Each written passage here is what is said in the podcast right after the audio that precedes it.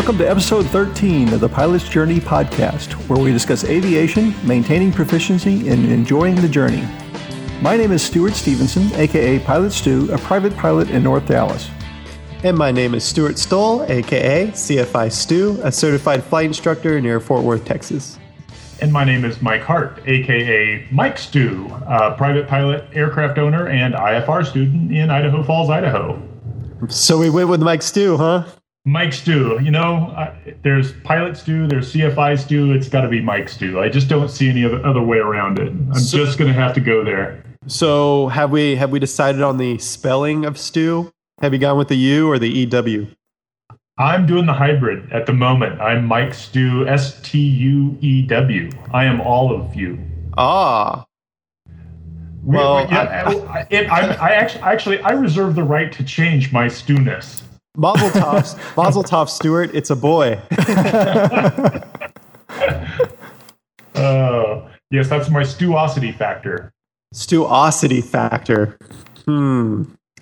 That one's going in the book. that, yeah, that's uh, my training as a geologist. We always in geology, there's you're always describing stuff, you know, and and if there for whatever reason, osity and uh, ociousness and.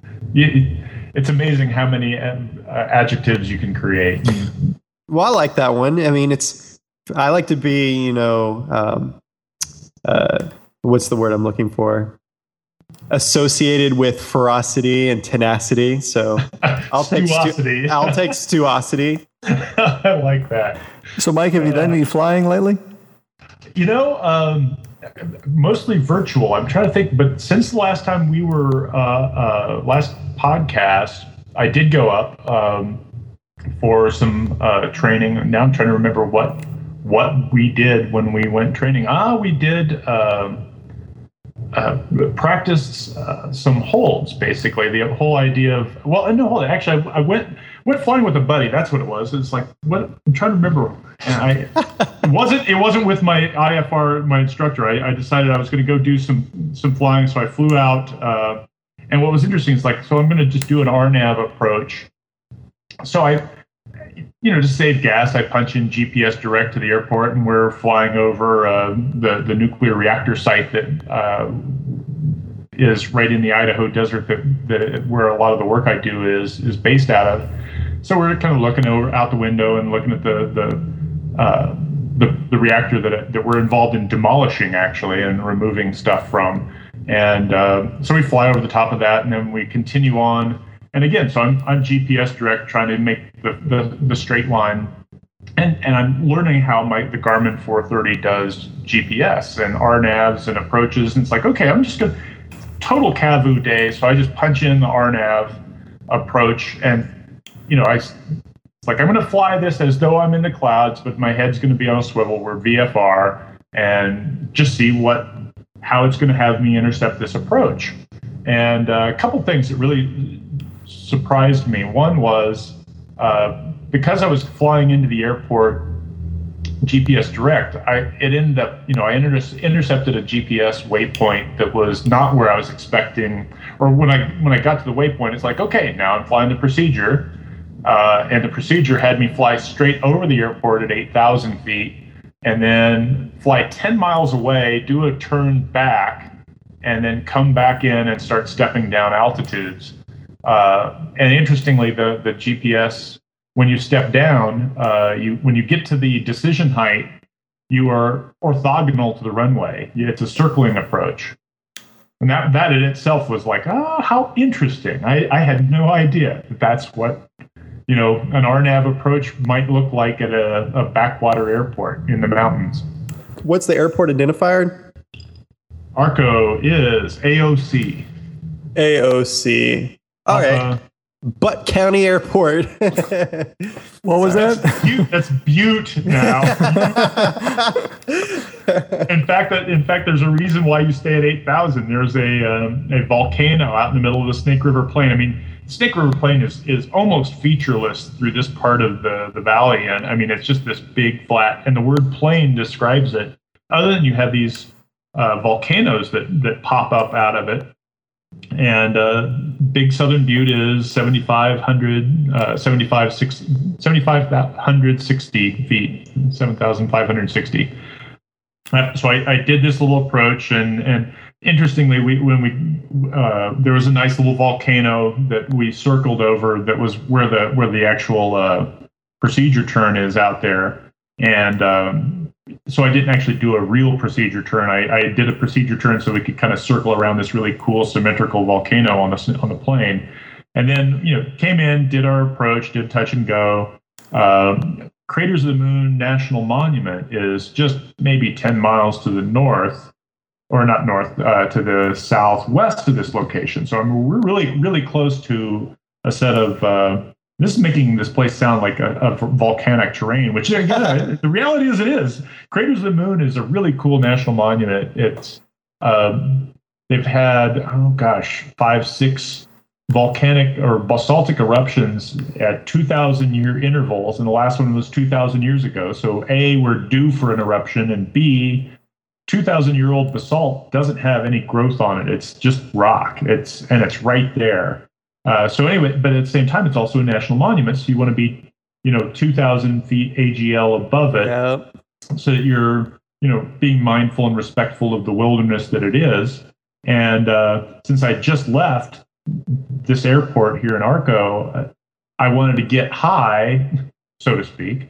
Uh, and well, at the same time, I, I, also wanted to, I'm out there practicing maneuvers. So it's like, hey, let's do a Chandelle. So, so, so we're heading towards craters, and uh, you know, I got it floored, and uh, you know, just did a practice chandelle just for the sake of. Uh, I really didn't need to be reversing course, but I also, but I did want to get gain some altitude, so I uh, respect the the national park and their, you know, again the the the, the requested stay two thousand feet AGL.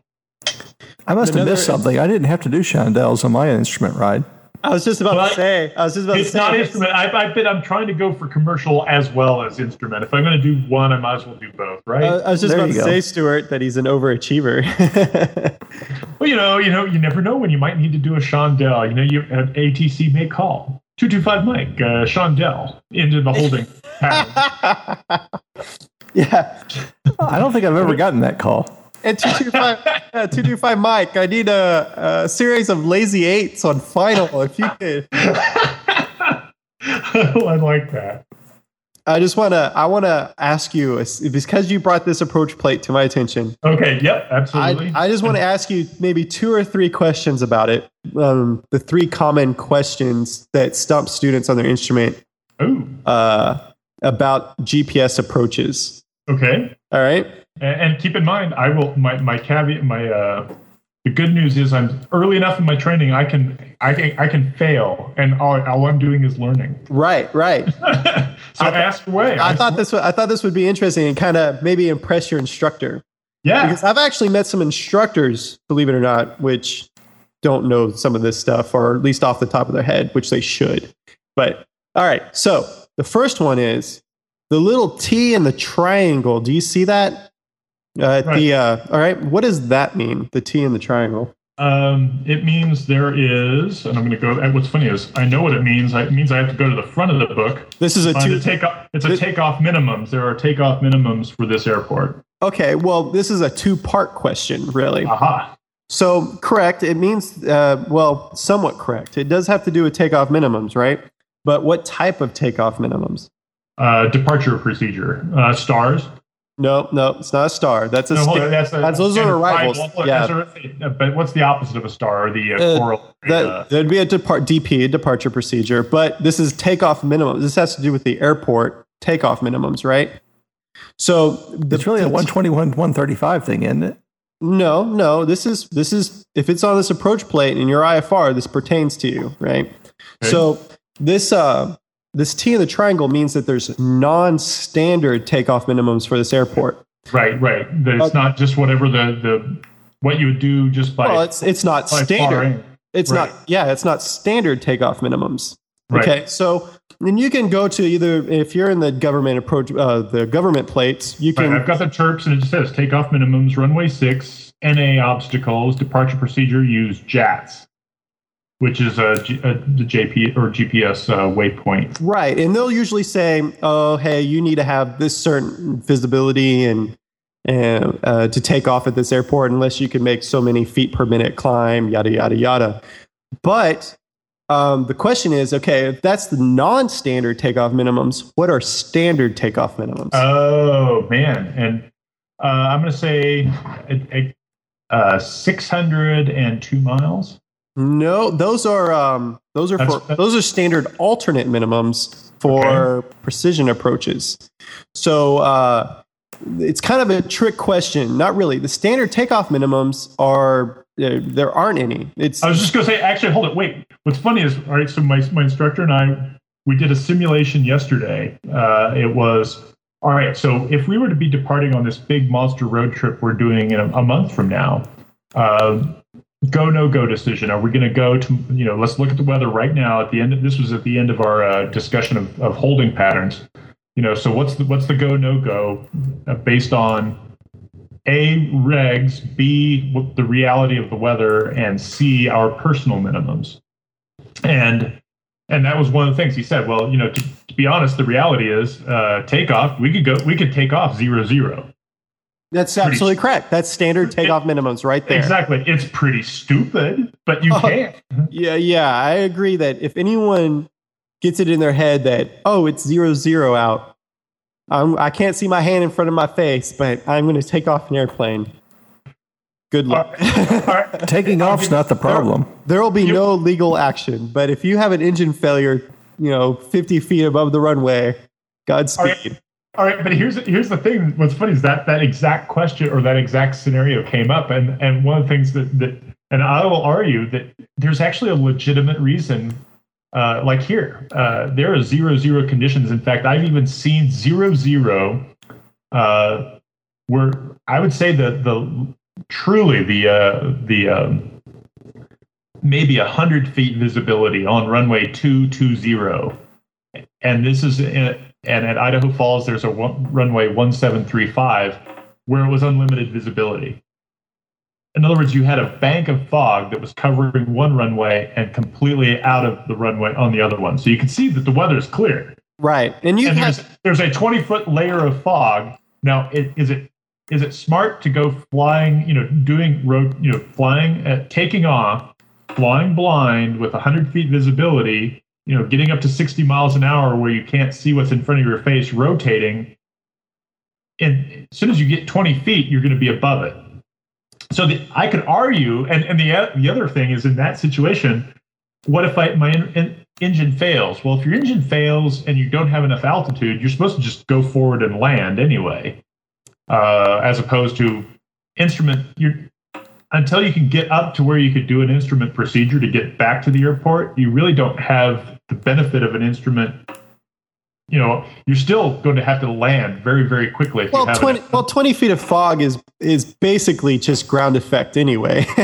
you know, so right. uh, you know, again, you know, pilot and command not, decisions. Pilot the reality is, I wouldn't do it. But the funny thing is, I could see. I mean, again, this is one of those weird, funky things where the I have truly been there, where the tower was above the fog and the tower could see runway 17 and, it's literally unlimited visibility and the main runway the 9000 foot runway is completely ifr not just low ifr but i mean it's it's unlandable Right. Yeah. So, you know, there's there's a there's a situation for everything, and you know that's why these regs exist. But uh, uh, you know, if it was 20 feet, I'm pretty confident. I mean, if I know the airplane, I'm pretty confident that the engine will fail. Yeah, I'll, I'll take off and go to my destination and wait for the fog to clear.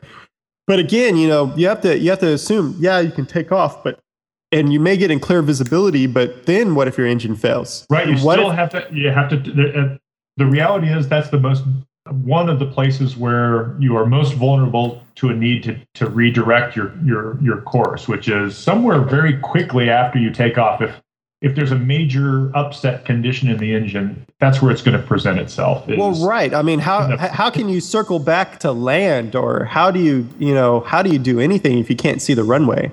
Well, you know what's what's one of the funny things though is this this was one of the the ironies of of this for me at least in in looking doing this whole exercise because then the, this morning when I woke up the uh, you know the forecast was one mile visibility 600 feet uh, ceilings Ooh, wow. so it's like uh, it's like okay that's that's that's really pretty dicey now the reality is when I woke up it was actually 2,500 feet visibility, and uh, I'm not sure what the miles was. Probably five miles visibility. So in other words, we had a, you know, a marginal VFR. The forecast was, you know, for it to be really nasty IFR, and the reality was it, this morning it was not as bad as it was forecast. But you know, when we were doing our go no go simulation last night, it was like, well, what would we do? It's like, well, your wife would pack because we're going to leave to get to Grand Junction tonight because if we get four hours of flying in, the trip has begun. And if we wait till tomorrow, we might not get out of here. Uh, and then today, uh, even though it was you know 2,500 feet marginal VFR, the reality is it was icing conditions. So it's like, and this is one of the this is the irony, I guess, for me was the fact that um, here I am working on IFR so I can fly. And the reality is, if I really wanted to fly to Texas, I could have scud run from here to Salt Lake with a 2,500 foot ceiling or a 3,000 foot ceiling. And, uh, you know, if, if conditions don't allow me to get through a few of the, lo- the, the passes, then I, I double back and, and can land. Uh, but would I want to climb through icing and IFR or, you know, climb through a cloud in the, the kind of weather we were having? No way. Yeah, No way do I want to be in a cloud uh, in the kind of weather conditions that are, are predominant right now. So I thought that was, I thought, again, the irony is like, wow. So, in other words, here I am doing via IFR training so I can have more options. And the reality is, the particular set of situation of weather cards that are, are laid, uh, VFR would get me out of the valley. And then I could pick up a, an IFR clearance once I got down to Salt Lake and, and could clear the, you know, but would I want to get in clouds, get my wings wet? No way. Absolutely not. No. Not right now. Which Well, is funny. I, I, I had no idea that that would be a, that, that there would ever be a situation where I could fly VFR, but not IFR. Uh, you know, but you know, IFR comes up with some other situations where even in complete VFR scenarios, that you know, filing IFR can be a little bit more convenient. But um, okay, all right. Well, but, moving see, on. I, I- but I was going to say, but they wouldn't. The, the altitudes I would have to climb to to be in the system are in. I'd have to go through icing or be in icing, and so it's like so an IFR uh, out is not in the cards. Well, you can always request lower. I mean, they. I mean, you can say, "Hey, there's icing up here." I would. I mean, I'm visual right now. I would just like to request this altitude as I depart out, and then continue on. Well, but see, I, I would be flying literally below their radar. I mean, I- Oh, okay. Well, That's that the thing. case, I, I wouldn't be able. I could fly VFR, but I'm below MOCAs. I'm below MEAs. I'm below any, any route that any sane or that's on the chart. I mean, I could get out of the place. That's what I'm saying. I'm literally scud running to get out. But I've got 2,500 foot ceilings. I mean, I can get out truly in VFR conditions. I've got enough ceiling to uh, to fly comfortably below the clouds. all right. Next question. Yeah, I was gonna say, yeah. Give me, a, give All it right. to us. Okay, this just pertains to GPS approaches. Okay. Uh, right, this is a this is the next one that everyone asks about a GPS approach. And Stuart, you can chime in on this one too if you know this one. Um, what is RAIM? Rain is an R A I N E. R A I M. No, Yeah. hold it. N. Oh, RAIM. RAIM. That's a R-A-I-M. predictive uh, accuracy of the GPS, but I can't recall what the, the letters stand for. That's correct. Hey, and point to Stuart. Stuart gets the square. Oh boy. I'll take 300 for potpourri, Alex. Right. It, it, it stands for Receiver Autonomous Integrity Monitoring. And Okay. basically, what it is is to be able to shoot an approach, your GPS has to get RAIM to legally shoot the GPS approach. So what it does is receiver autonomous integrity monitoring. The receiver monitors the integrity of the signal from the GPSs to, to ensure that they're strong enough to give um, accurate guidance to the airport so you don't hit anything, right? oh, I hate it when I, I hit stuff. Yeah, I know. Obviously, a preference, a strong preference on my part. So there's a specific point in the approach when you when your GPS checks and and gets RAIM. Oh. And on the King GPSs, it's very obvious, or it's more obvious in my opinion than the Garmin GPS on um, when you receive RAIM. Because if you do not get RAIM on your approach, if you pass the point and your GPS says you do not have the RAIM, you do not have the RAIM, you have to go missed. You can't shoot the approach. Right. So even if everything it's telling everything looks good except for you don't have verification of RAIM. Right. That or, that is. I will say RAIMosity. Right. Yeah, the RAIMosity. So if you pass the final approach fix and you do not have RAIM, that's immediate missed. You'll have to go out and shoot some other approach because your GPS isn't working as, as well enough to shoot an approach. Okay, now now I've got a research problem. Oh. I'm going to have to go look oh, at yeah. raiming, how, how to verify verify my RAIMness, uh, my RAIMosity. Right. In my Garmin 430 because I, I think the 430 gives you a uh, a message if it loses it, RAIM. It, do, it does. Well, yeah. It um. Well, uh, from my understanding, well, for the King GPSs, there's a um the VNav when you have the approach, there's some letters that say VNav and, and yada, yada, yada that are white. And when you get RAIM, they turn green. So there's a visual indicator right there. You don't have to do anything. You just look, oh, it's green. I have RAIM. I can keep going. In addition, it gives you a message. And in the Garmin 430, you actually have to change the page to, you know, the settings, information, and then or something. Uh, I don't have as much experience with the Garmin 430 as I do with the King GPSs, but you actually have to change the pages and go specifically looking for it. I think you have um, to hit the, you'll have a little message uh, indicator that lights up. But it's the same right, well, message indicator that says you're approaching Class B or well, whatever. the Garmin the Garmin 430, ch- I believe, just assumes that you're always going to get RAIM. So what it does is it it will identify you if you lose RAIM. So, right. oh, so, so if you lose RAIM, it'll let you know. Otherwise, you just already have it. Right. So in other words, it's assumed unless you get a message that tells you you don't have it. Right. Exactly right. So the the question is, is but, there, but at the same time, there's no visual that verifies that you do, other than just absolutely trusting that. Right. Gosh, those software programmers at well, Garmin are wonderful people. Well, yes, but you can, um, from my understanding, you can switch through some. There's a, a page you can navigate to in the Garmin 430, and maybe if there's some listeners, they can help me out because. Well, I was going to say, I, I've, I've very my homework I, will be that i am going to go. I'm going to have to figure this out because right, right, definitely. The, the concept. This is basically a Reagan uh, challenge: the trust but verify. Right. Impress impress your instructor with this. Um, find the page that you can navigate to that says "I have RAIM." Now, your GPS will only pick up RAIM so many miles from the final approach fix. And Stuart, do you know how many miles it is for the final approach fix that it'll get RAIM? Is it four? No, it's two. Two nautical miles. Now, hold, I have to ask, which Stuart are you talking to? Are you talking to, you know, Pilot Stu or are you talking to Mike Stu? Uh oh. I'm talking to Pilot Stu because I know. I, I think you ought to talk to Mike Stu.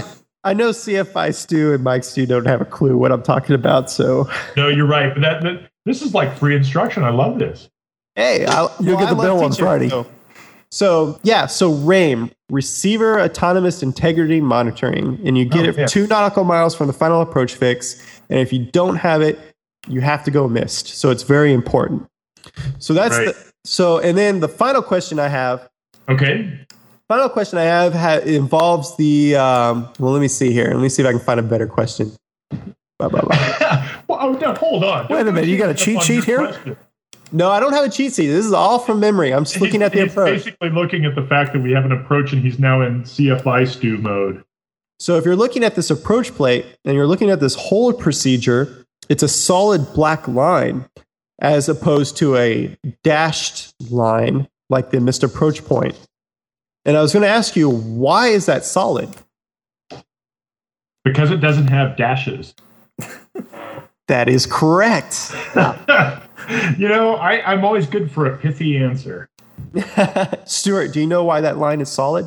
That is your procedure turn. I'm not looking at the approach plate, but I think that would be your procedure turn in a, a racetrack pattern, right? What? That Well, is correct. That is absolutely correct, Stuart. Stuart gets the other square. Oh man, he's beaten me. That's not fair. But you are an IFR pilot. I be an IFR stu- student. So Yeah, that's correct. I'm hoping to stump Stuart. I can. I'll That's stump, not hard. I'll stump you, Stuart. I'll, I'll find some way. But that is correct. This is not a just a holding procedure. This is also a procedure turn in lieu of a hold. Is the correct uh, the correct term? okay. So, so had that been a uh, dash line, it would have just been a holding Correct. Absolutely correct. to a procedure turning. Right. Correct. This is a good segue, which is one of the things that, that for me, a, a big part of this whole IFR training experience is, and and again, yesterday's episode, uh, uh, training really was about holding patterns. Is you know the whole idea of mentally, you know, you look at this, and you know, I I went out and flew this as a VFR pilot basically just to see what it's like. So I could see what a an IFR procedure looks like when I'm in totally VFR proce- uh, conditions and can kind of walk through it and, and understand what what am I doing in in kind of in the real three dimensional universe uh, with with all the lights on, and then you know if the lights were out, what would it be? And uh, you know, so much of it is is being able to place yourself in your mind's eye. You know, the lights are out, but your mental faculties are there to place you cognitively where you think you're supposed to be, and trying to create a mental map of all this stuff and a mental map of where the winds are coming from. Right, exactly. Situational awareness in the hold is very difficult. And you're lucky you have a GPS um, because uh, uh, let me tell you, ADF holds in strong winds are one of the hardest things you'll ever do as an instrument pilot. I remember And, the uh, nightmares from those. You know, I, I, I'm Oh. going to tell you. I'm going to tell you. This is one of the things that uh, I, I'm very happy that my avionics in the in the plane that I have does that they do not include an ADF as an instrument that's on the plane. I was very tempted to label my ADF INOP when I took my check ride. you know, that's what I've heard, and and it's, it's like I really don't want to know. I, I, I it's. I mean, it, it's great for listening to old Johnny Cash when you're flying, maybe, but. Uh, All I get is the Disney Channel. yeah, I was just gonna say, but uh, other than that, I really, I'm not sure that I really ever really want to know because uh, it, it is so old school what an ADF does, and, they're, uh, and they're phasing them out. I mean, well, exactly. I mean, and, and in some ways, that's part of why I, I mean, a, I'm like I said, I'm going to say I had the good fortune of not having an ADF. Now, the reality is, I mean, an ADF is just it's one more data point. I mean, to be honest, it's actually beneficial to have it in your cockpit because hey, it's one more thing to have. exactly right. But, but at the same time, as a, as an IFR student, I'm sure glad I don't have it. well, right. But I mean, the ADF was the primary, and your backup was navigating using a sextant with the stars. And then. Right. And then it was VOR, and then ADF was your backup, and now it's GPS with VOR as your backup, right? Well, you know, what you know, in, in studying for the whole IFR, uh, uh, the test, the actual, because I haven't taken my test. I, the, I, the written, the written, the or written- the the written. Oh, okay. I have not taken the written yet. Um, and one of the things I find is the fact that I'd say 25% of the questions are instruments that make no sense, or I'm not going to say make no sense. Uh, Oh, I remember. I remember. I remember having between, the between the 80, lots of questions that are ADF questions and lots of HSI questions. and Exactly questions right. I was just going to say that don't ADF even and look- HSI. that don't even look like anything that I'm, I really ever plan on flying. And so it's like it's anachronistic. Uh, the the test is so out of date in that it's it's teaching you how to fly a 1970s 1980s air. You know the, Well- the system back then. Well, that's what Well, most of our And- and- airplanes and are, reality though. is, I was just going to say, and there's a legitimate benefit to that, which is, uh, hey, the reality is, I mean, I happen to be flying a 50 year old airplane. It, it, it's got updated avionics, but the reality is, I've flown other thing, other planes that don't have the package I have, and as a result, uh, I know that you know when you get your IFR, the whole point is this: you're verifying that you know how to fly instrument flight in Period. No, an that's air- it. Period. An, an aircraft that is certified to fly in instrument flight conditions, and it could have any of those instrument packages, and you need to know how to use them. Exactly right. Yeah, it's it's an instrument rating. It's not a instrument rating for a specific type of aircraft. So Right, right. But at the same time, you know, again, this is the the beauty and benefit of being an aircraft owner is the fact that really all I need to learn is my plane. Uh, but for the test, I need to know an HSI and an ADF. Right, exactly. So are the guys So- that are taking the test in a G1000 or a Avidyne Series 9, are, are they cheating? No, they're not cheating because the examiner. reality is, I think the reality is, I think they're that you're even uh, you're in some ways you're harder pressed because you have to learn two things. You have to learn how your plane works, and then you have to learn how all these old planes work. Because for the test, you have the the, the test questions are definitely biased towards old school. That's true. Right. Yep, it is true. So I'm out at Meacham, and uh, I'm out on the, watching my student pre-flight, and this Okay, this airplane. is, Meacham is Fort Worth. Right. It's a Kilo Foxtrot Tango Whiskey is the identifier for the airport. It's it's Fort Worth Meacham. It's just it's Fort Okay. Worth. It's an international airport because it has a customs agent, right? So I was out there, and every now and then we get these. Um, you know, it's Texas. We got our guys who like to go hunting a lot down here, right? So uh, uh, this Cessna comes in and lands and kind of pulls up to the terminal area, which the um, customs agent kind of comes out, uh, and an FAA guy kind of comes out. And I didn't really know who they were at first. I thought they may have just known the people, but comes to find out that they were a customs agent and an FAA guy. And uh, when the guy, when the pilot opened the door to his Cessna to get out, all these beer cans, like empty beer cans, came out of the airplane. Oh God! And apparently, I normally throw them in the cargo area. That's, isn't it, you know you're a redneck when? Exactly. And apparently, these guys were going out in their Cessna, drinking while flying, and pointing their guns out the windows and shooting like wildlife out over certain areas over Texas. And uh, I, I mean, long story short, that's what we came to find out. But uh, I witnessed them being put in handcuffs. And so, I mean, it- and rightly so. the airplane was full of em- empty beer cans and and they confiscated the weapons there were some rifles in there and only in texas only in texas I uh, belong to the Idaho uh, Backcountry Pilots Association, which basically is, uh, uh, or God, now I may not even have the right organizational name there, but in any event, it's uh, they have a newsletter. They it's a an organization that basically keeps uh, maintains the backcountry here in Idaho and uh, advocates to keep those airports open.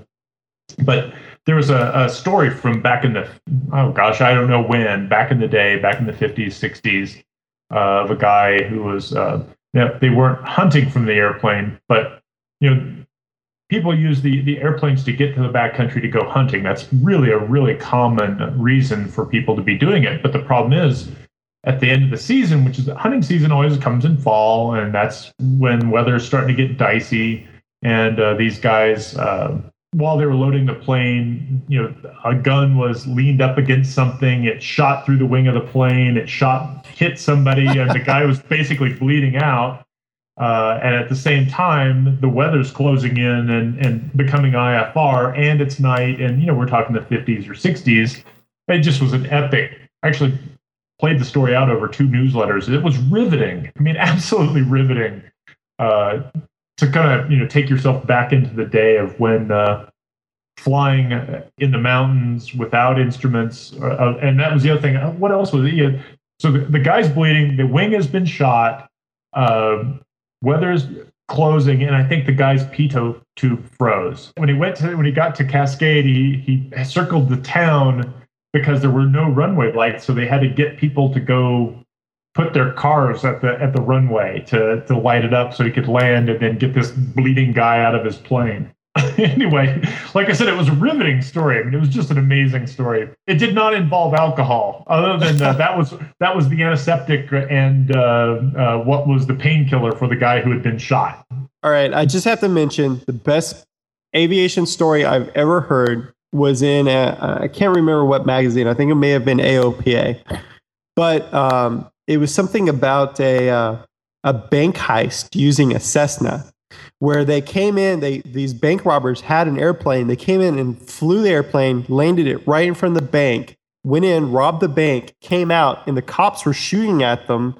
And they got in the airplane and took off and got away. And this is way, way back in the 50s ish You know, era. You know, that's one of my one complaints about my airplane 225 Micah. It's got really, really big N numbers painted on it. You know, I want those little discreet ones. Well, you know, uh, you know, where I can go rob a bank and no one will know. I mean, when I fly, that that 225M is is very, very obvious. So I, I, Well, I don't get. Well, don't get a- nowadays you can't really get away from it. But this this came this was stumbled upon by a new airplane owner who went out and bought a, a Cessna. I can't remember. Right. I think it was a 172. Who went out and bought a brand new one. Well, not brand new, but went out and bought a 172 and um, was going over its uh, maintenance history and saw that there was bullet hole repair done. And uh, That's where he found out the story. yeah, he was like bullet hole repair. What the hell? Went Yeah. out, went out and investigated and found this this newspaper article in this town where a Cessna came in and land, and these guys got out and robbed a bank and got in and took off while cops were shooting at them. So So, I'll any gold bars found in the tail cone? no, no, none. But this guy owns this this airplane that was involved in probably the world's only aviation bank heist, which I thought was which I thought was really cool.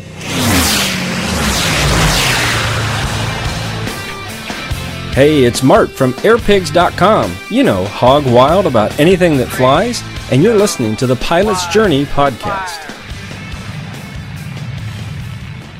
I know you know, it's funny. The, that that that kid in in our the northwest here, up in our our neck of the woods, that's flying uh, you know 182s and and Cirri and and landing them in a, in a rather rough way. Who who is self taught by uh, Microsoft Flight Simulator.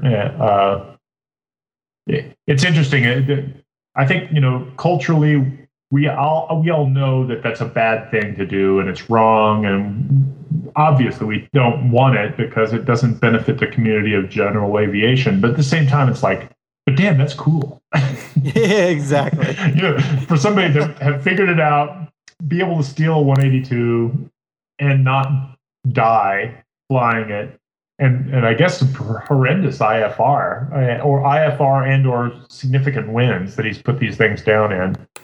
Uh, again, not admirable in any way, but nonetheless, uh, For aviation history, it's pretty cool.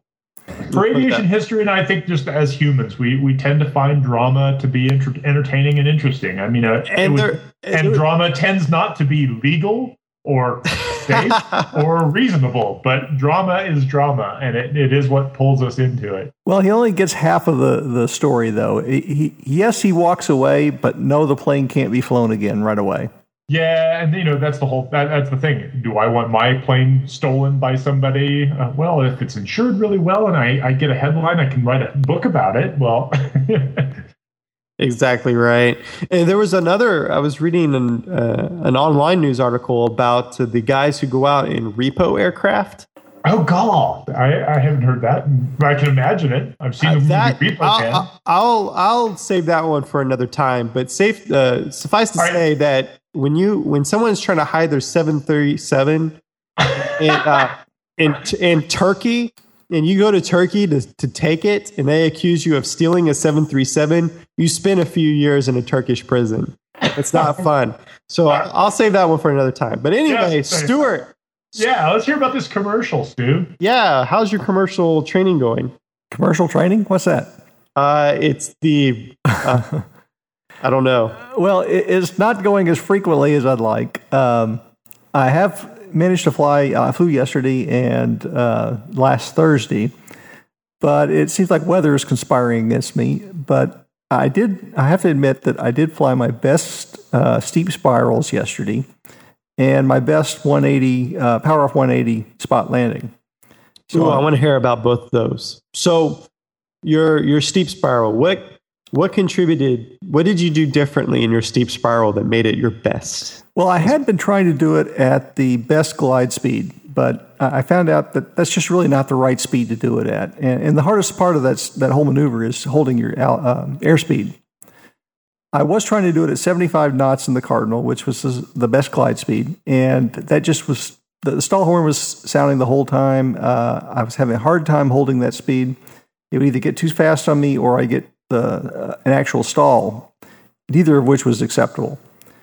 By increasing that uh, speed to about 85 knots, I was able to hold it and actually stay over a point and maneuver that you know, given a fairly stiff wind, but go ahead and maneuver that around. And it, I was very pleased with the way that came out. So uh, best glide is really close to stall. That doesn't sound right. Well, let me tell you. Let me tell you why.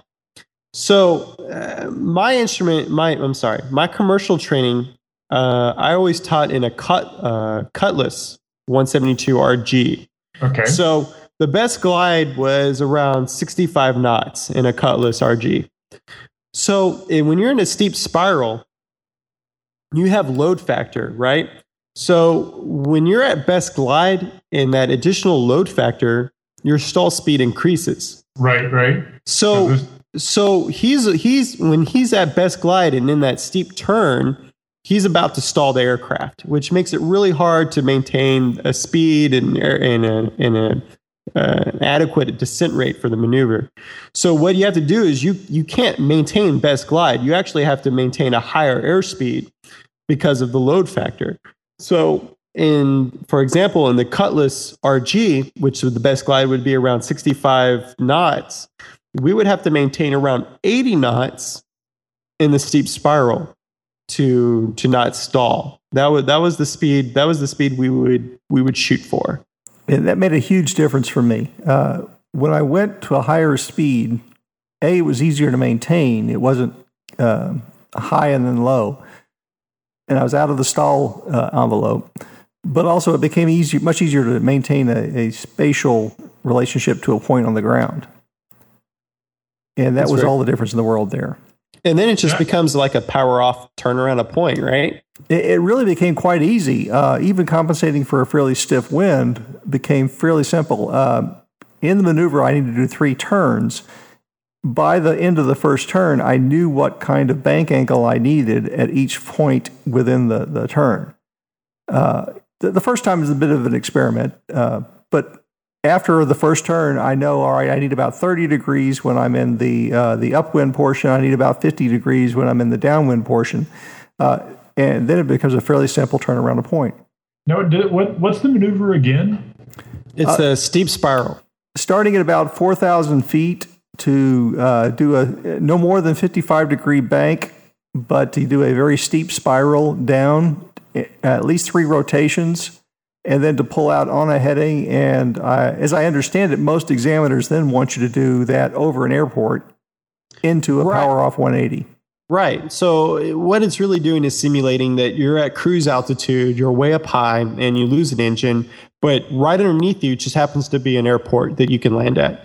So instead of just bleeding out altitude, you stay the steep spiral is designed to keep you right over the airport as you're losing altitude. And then you can roll out on pattern altitude and then come in on final and land safely. Now, I haven't tried stringing those two together yet, but as a separate maneuver, I did my power off 180s. Uh, it took about four times to kind of get used to the, the pattern, uh, the size of the pattern, and whether or not to throw in flaps immediately, whether to drop the gear immediately. But it seems like, at least in the Cardinal, that if I kept a relatively normal pattern size, dropping the gear on downwind as I normally did, and then cutting the power uh, about halfway downwind, that I could easily do a, a, 180 turn into and pretty much hit the numbers every time. I'd uh, have to kind of gauge the flaps as I was approaching, but generally dropping 10 degrees fairly quickly and then adding the rest as I was on short final seemed to be enough to bring me in and pretty much hit the, the spot every time.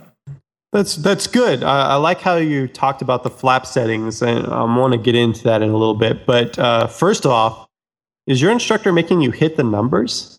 Well, actually, I'm not hitting the numbers. I'm hitting the uh, it, the airport I was at didn't have a 500 foot marker, uh, so there was a little spot on the runway that I was aiming for. But it was Okay. about 500 to 1,000, between 500 and 5 and 1,000 feet down the runway from the numbers. Okay, so you're not you're not out uh, aiming for the thousand foot markers or the numbers. You're aiming kind of in between. You had a spot you're aiming for in between. It's a big grease spot on the runway. okay, good, good. Yeah, um, I'm not really. Even though an examiner could give you the numbers, I'm not really fond of instructors who give students the numbers as a touchdown point for the power off 180, because um, I personally know a series of uh, of students and instructors who have made their students land short of the runway, uh, for that reason. That's not So- good. No, it's it's it's really not good, especially for the instructor. So Really, Uh, landing landing short's not good. I, I don't understand. Fill me in. What's what's wrong with not landing on the runway? Well, for one, you lose your job, from my experience. so, Then so there's a lot of paperwork. yeah, there's a lot of Yeah. paperwork, and there's something about a seven and a nine, but whatever. Uh, but anyway, the thousand foot markers are perfect, are, are a perfect example of what you should be aiming for for a power off 180 because the power off 180, the PTS states that you should have uh, that the PTS allows rather uh, zero feet before your touchdown point and 100 feet after your touchdown point is acceptable for completing this maneuver. So the thousand foot markers happen to be 100 feet long. So if you aim for the very f- front of the thousand foot markers, then you have a suitable visual reference of 100 feet past that, which is the marker. So um, it, it's it's perfect, and it's a you know it's a thousand feet past the numbers, so you don't land in the grass and lose your job. Uh, do, you, do you tell the tower that you're going to be practicing that maneuver when you're doing it so that they uh, know that you're doing a rather non-standard uh, base to final or, you know, downwind base final? Absolutely, absolutely. And uh, what you tell the tower is um, generally you're going to be making a short approach. A short approach pretty much covers it. If you do a touch and go, say I'm going to make a short approach for this touch and go, and they'll clear you for it, and Roger, and um, uh, go ahead and make it. Go ahead and kill the power, uh, beam your touchdown point, uh, which is per PTS. Make sure you're doing that. I know a lot of instructors who will just randomly in the pattern somewhere kill the power, but the um, and Right, by- you're basically a, a beam the, the touchdowns. If you're be Right. practicing this maneuver per book per PTS, you're you're basically right. It's the PTS says the for a power off, at for a power off 180, power idle, a beam your touchdown point, which would be the thousand foot markers in my my instance. Pretty much the same place you'd normally draw back power on a normal approach, except here you're going to complete idle. Right. You know what's you know what's interesting is uh, how similar uh, I, that that maneuver, the commercial maneuver, is to mountain flying. I mean, this is a, a weird segue here, but uh, one of the things that that was drilled into to me for for mountain flying, at least in, in I mean, truly in backcountry when you're when you're in the canyons and the and the terrain is above you and you're in this weird uh, circumstance, it's get all your flaps in right away.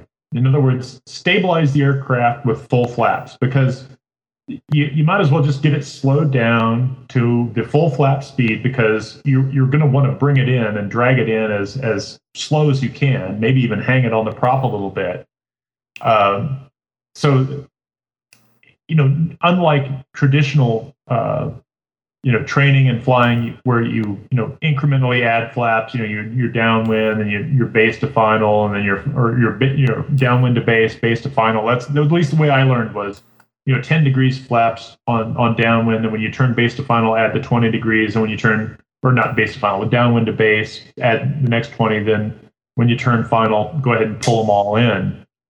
The uh uh mountain flying it was like okay, uh, you're a beam the, the touchdown point, full flaps. you know. oh, really? Yeah. Oh, yeah. Basically, it's it's soon as as soon as you've as soon as you've uh, picked, the, or again, this is just uh, Pete Nelson, uh, the guy that uh, teaches taught the uh, the mountain flying course I I learned, which is a when when you're in the mountains and you're in the canyons, you're already trying to fly fairly slow. Uh, when you're you know starting to circle to your landing, and so the, the whole point is just get the damn flaps in, just get them in, and and you now are a lot less busy. I just I just want to say I just want to say if I had a dollar for every time I told a student just get your damn flaps in, I'd be a millionaire. All right, continue. Oh, well, and, and that, that's his point, which is like, okay, you're you're you now have the airplane in the configuration you want it in, and now you can start looking for moose. You can start looking for you know, you know, you're not looking for other VFR traffic. You're looking, you know, you're looking for the the weird things, and and in, in, the case of you know the first place I, I think of is cabin uh, cabin creek, which is this. Uh, there is no uh, pattern you can do there because uh, it's so constrained. Uh, you know, you can come in from the left, you can come in from the right, but uh, your your base is basically defined by the fact that there's a cliff, and and obviously you can't fly through rock, so you turn at that point. And, and, and and there is no go round uh, because the, the airport's uphill and and there's the, the you know so once once you're on final the word final takes on a whole new meaning. Uh, but the point is that's the, the the thing is if you have all your flaps in then you know you've got a stabilized approach. You're on final and with with with a capital F and uh, and so you can hit hit the numbers so to speak um, but it's the same deal. The whole point is uh, the reality is you you you or or it's similar. When I've only practiced that maneuver a couple times, Stu, uh, and and I'm, I'm referring to the other Stu. Uh, that that com- basically it's the same commercial maneuver, which is you know yank the power, pull the full flaps in, and and then control energy so you can land on the numbers. That's a little different than the commercial maneuver in that you you do have the addition of power if you find yourself falling a little bit short. On the commercial maneuver, you're you can't add power. Oh, so you delay the flaps until you're really sure you have it made. And I found it that I I felt more comfortable delaying flaps a little longer than necessary and slipping in, yes, so that I can control a little better. Thank you. Know, you. What's, funny, what's funny is I think maybe because of my the, that that training, my approach would probably be uh, well, and, and also the nature of my airplane, which is it, to practice that maneuver, I'd probably you know pull power, full flaps, and then learn where my airplane how, how my airplane. You know, no, much... negative, negative. You would, you would, you would, you would land short, and uh, let me tell you why. It, because it's all dependent on the winds. So when you're on final, let's just say the majority of the time, if you're on final, you're going to have a decent headwind, right? Right. If you're downwind and you lose your engine downwind, and right. you you put full flaps and you decide to glide it in for the rest of the traffic pattern. Once you turn final, if you're a little too far in that glide path and you're full flaps, because if you lose an engine, you can't take out flaps, right? Because you drop like a rock. Right, so but you, you know at the same time, you know, here and it, I, I don't want to interrupt you, but the, the counter is that in in my airplane, if, if I'm a beam the touchdown point and I and I lose power and I immediately turn to the towards the runway, basically I'm I basically as soon as I lose power and I'm a beam my touchdown point and I turn basically base right there from downwind. Like, which is which is what you're supposed to do in the maneuver. Right, it, exactly. I was just say that's the whole point. Is that's what you're supposed to do in the maneuver? It's like, dang, I am high because uh, and so I'm immediately feeling like I, you know, you know, if I was in a, the arrow, or actually, I, the only time I've really practiced that maneuver was in in an arrow, and it sank like a rock. But at the same time, you know, when you throw the gear out and put full flaps in and start turning base to final. Uh, but yeah, you're right. You know, the, the reality is flaps are are still the last thing you add because well, yeah, and then that was what my early training was. You you don't add flaps until the runway is made. Until you are absolutely that's it. positive that's, that the runway is made, you don't put flaps in. That's exactly right. There you go. That's exactly. The, and, and, and that's the thing is in my airplane. If I lost power and I'm a beam the numbers, if I pull full flaps, I will make the runway. It's a gimme. Well, it depends on what the winds are. Now, I mean, uh, this maneuver is, is entirely this is the what i consider the hardest maneuver for commercial rating. This is what and a lot of people say it's the lazy eight or yada yada yada but but realistically this is what i see the majority of students failing their check right on is the power off 180 because they do not hit their point. And because they do not hit their point it's because they misjudge the winds so not only do you might have a headwind but you might also have a crosswind so if you add, if you lose your power, add full flaps in in the downwind and turn base, and you're going directly into headwind on base, you're right. going to you're you're never going to make the runway. It's that simple. You're not right, right. going to you're not going to make the runway. It comes back to that whole situational awareness, that knowing where where are you, where is the wind. Right. So well, eh, right. So you keep your flaps up make sure you put in best glide immediately when you hold your your um, your altitude. So best glide, gliding around, coming around on final. I mean, aim it directly towards the numbers so you get right over the runway. So you make sure you're not going to miss the runway. And once you know that you can make the runway, uh, then you can start aiming for your touchdown point in the maneuver. So there's two points. There's uh, two parts to this maneuver. Part one is make sure you're going to make the runway. Then part two is make sure you're going to land on your touchdown point. And that's that's the whole maneuver. That's the steps right. you should take. So part one is uh, you power to idle, beam your touchdown point, turn towards the runway or the numbers. In my case, I like them to turn towards the numbers a little bit in front of the thousand foot markers. Best glide on base down towards that. So if your flaps are up and you have a strong headwind, uh, if there's a crosswind on the runway, so you're in base, you have a strong headwind, you can still make the runway because your flaps aren't down. Then you can turn final, and if you're final, if you do it correctly, you should wind up a little bit high. Because if you're in traffic right, pattern, right. if you're in traffic pattern altitude downwind and you don't add flaps and you turn right towards the runway beam your touchdown point, you should be a little bit high. So at this point, you should be slipping, uh, slipping right. the air, slipping the aircraft aiming for the numbers, slipping the aircraft, rolling out over the numbers. And uh, for me, and a lot of examiners don't like this, but it worked every time for me in the Cutlass 172. And of course, your airplane may differ, but it worked every time for me. Is right rolling out in ground effect right over the numbers, then dumping all the flaps at once uh, at a certain airspeed would cause you to hit the thousand foot markers every time. And I mean, and I mean, I hey, mean, nothing wrong with a cheat, man. There's nothing wrong hey, with a cheat. There's nothing in the there's nothing in the PTS that says you can't do that. But hey, the exactly. all you have to do is hit it, man. That's all. Exactly. The PTS the PTS says the power idle a beam your touchdown point and you yeah, hit your touchdown. How, it doesn't say how you did it. it exactly right. Now, I need to try that. Uh, exactly. What I was doing was was pretty much doing a main, maintaining a normal pattern, but without flaps. Uh, I need to try that because I wasn't turning when I turned directly to the numbers after cutting the power. I, I found I was way too high. Even with a slip, I wasn't getting in there.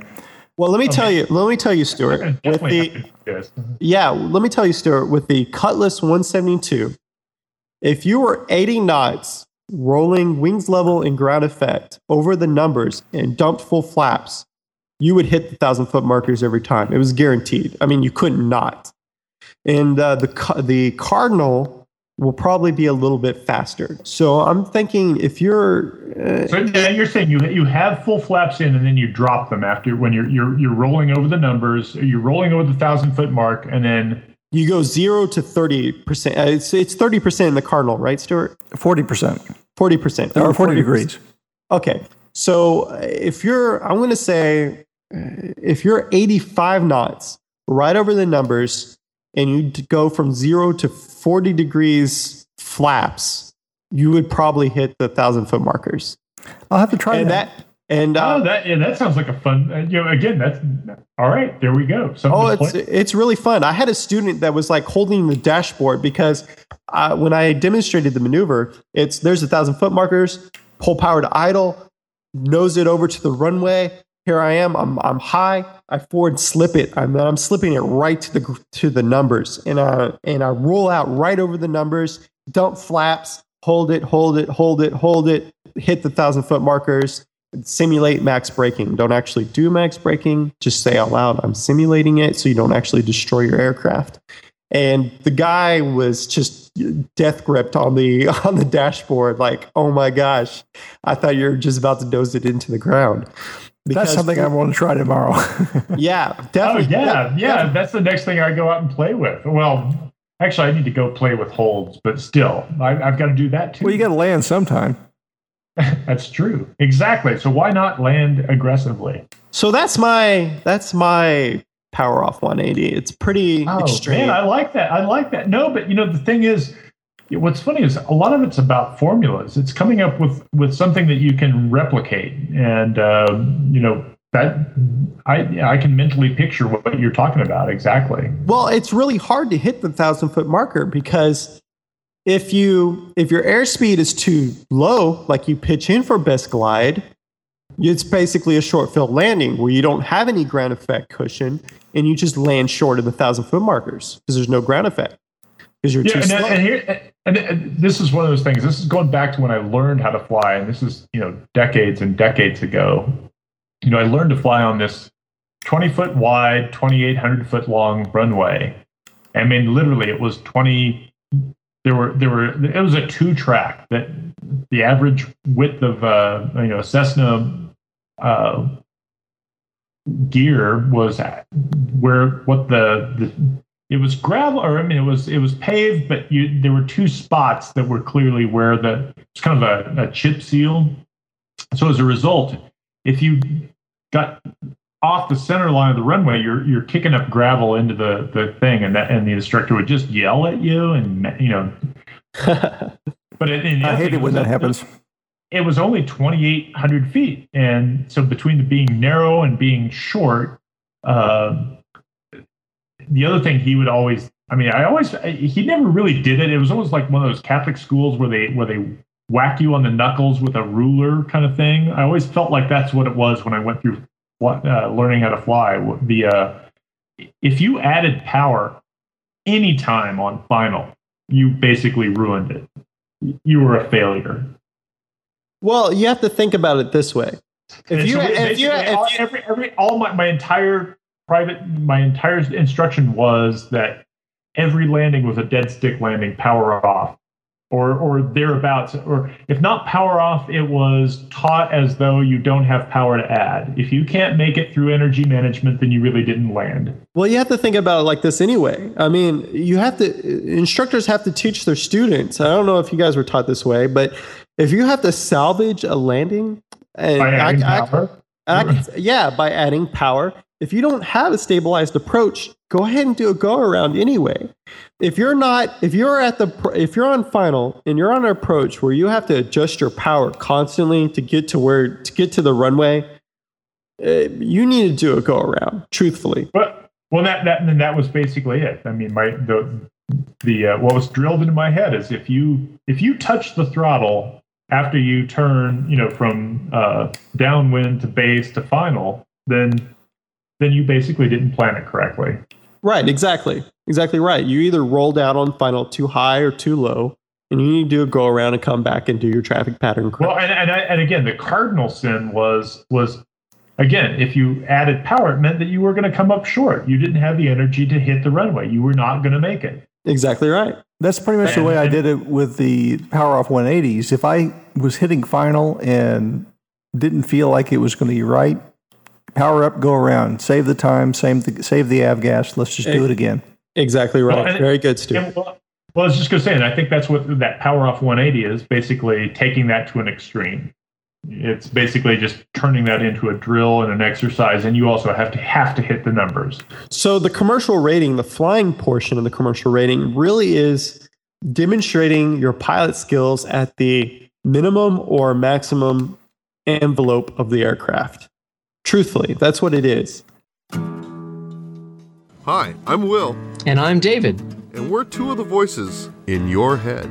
Come join us in the virtual hangar for a little good old fashioned hangar flying. Well, it's not really old fashioned. Well, what do you mean? Well, it's a Skype based virtual hangar that only exists on the internet. But we got beer. Hmm, that is true. And we never know who we might run into.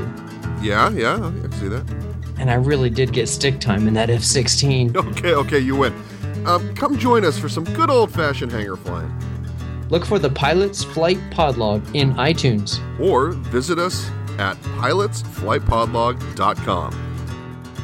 We need to wrap it up. Um, any shout outs?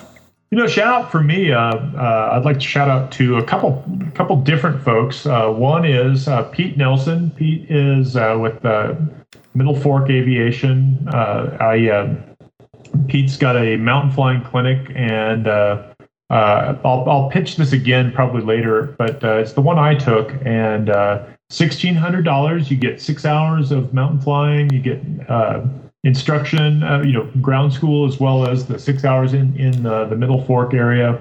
Uh, great, great training. I mean, I I just I look back on that and it, it enabled me to uh, to to see so much more of the, the area I live in, and uh, as well as in, enhance my confidence. So so shout out to Pete. And he also is the guy that did my annual uh, on the airplane, so I also owe him for that.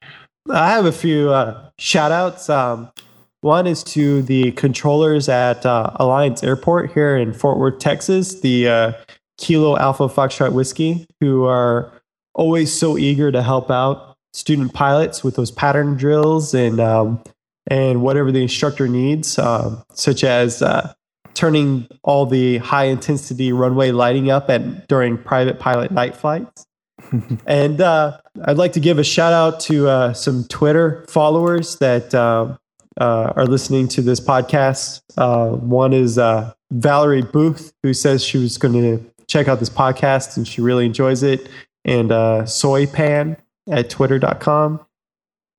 And I'd like to give another shout out to Gabby, who who knows who she is but is one of my best students that I've ever had who started listening to the show and uh, um, started giving me some feedback on it. So uh, I know Gabby's listening, so I want to give her a shout out. Uh, I have one shout out for Marty. Uh, he's pilot 2B, the number two in the letter B on oh, Twitter. Right, yeah. And uh, Marty is uh, joining the, the world of the gainfully unemployed here as he finishes his career in truck driving and uh, is going to pursue something else and uh, that may be aviation related, maybe not. But uh, I've really enjoyed following him on Twitter, and uh, kind of as he makes a transition here, and want to give a shout out to Marty. To the folks at the Mile High Flyers, I, I enjoy listening to them. I uh, and also since since our last podcast, I did uh, uh, download the full string of the pilots or the the Down Under folks, and so I, I'm I haven't gotten to their current podcast because I'm still going through the back background material. I'm going through the early. I, I have this linear nature that I have to start from episode one. Oh, I'm completely the same way. Completely.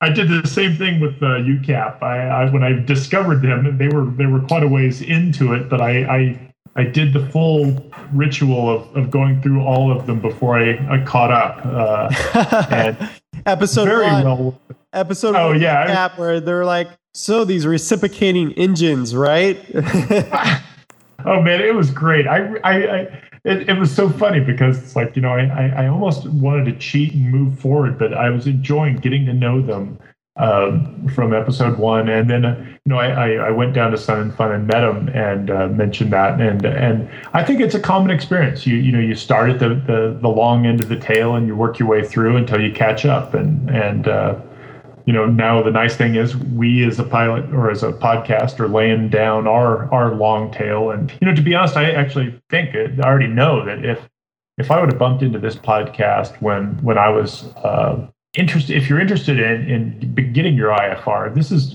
the what we're covering right now. Your IFR, your commercial, where where the three of us are, you as an instructor, me as a, an IFR student, and Stu as a, a commercial pilot. I mean God, this is invaluable to bump into a podcast where you get to listen to people who are going through it right there in real time.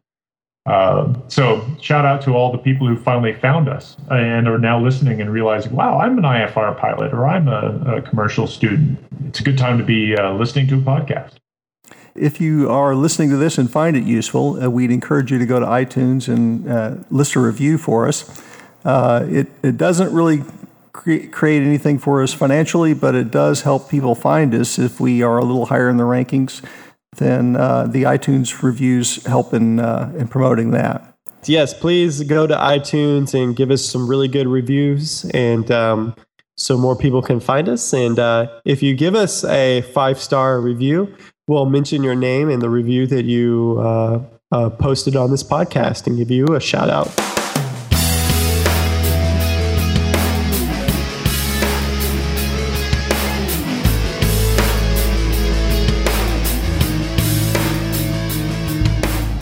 Thank you for listening to the Pilot's Journey podcast. We'd love to hear your questions, suggestions, or experiences. You can reach us at our website at pilotsjourneypodcast.com or leave us voicemail at 469 277 2359.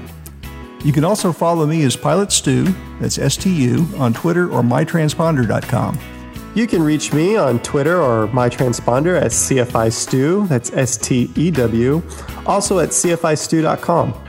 And you can follow me on Twitter or my transponder as uh, ID Mike or at uh, November225Mike.com. Or you can follow us collectively on Twitter as Pilot's Journey. Until next time, go fly and enjoy the journey.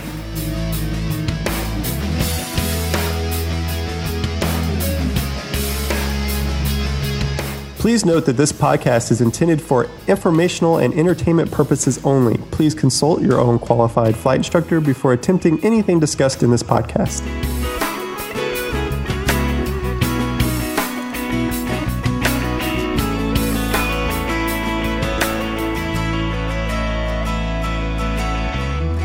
Copyright 2010, Fully Stewed Productions. And one mic.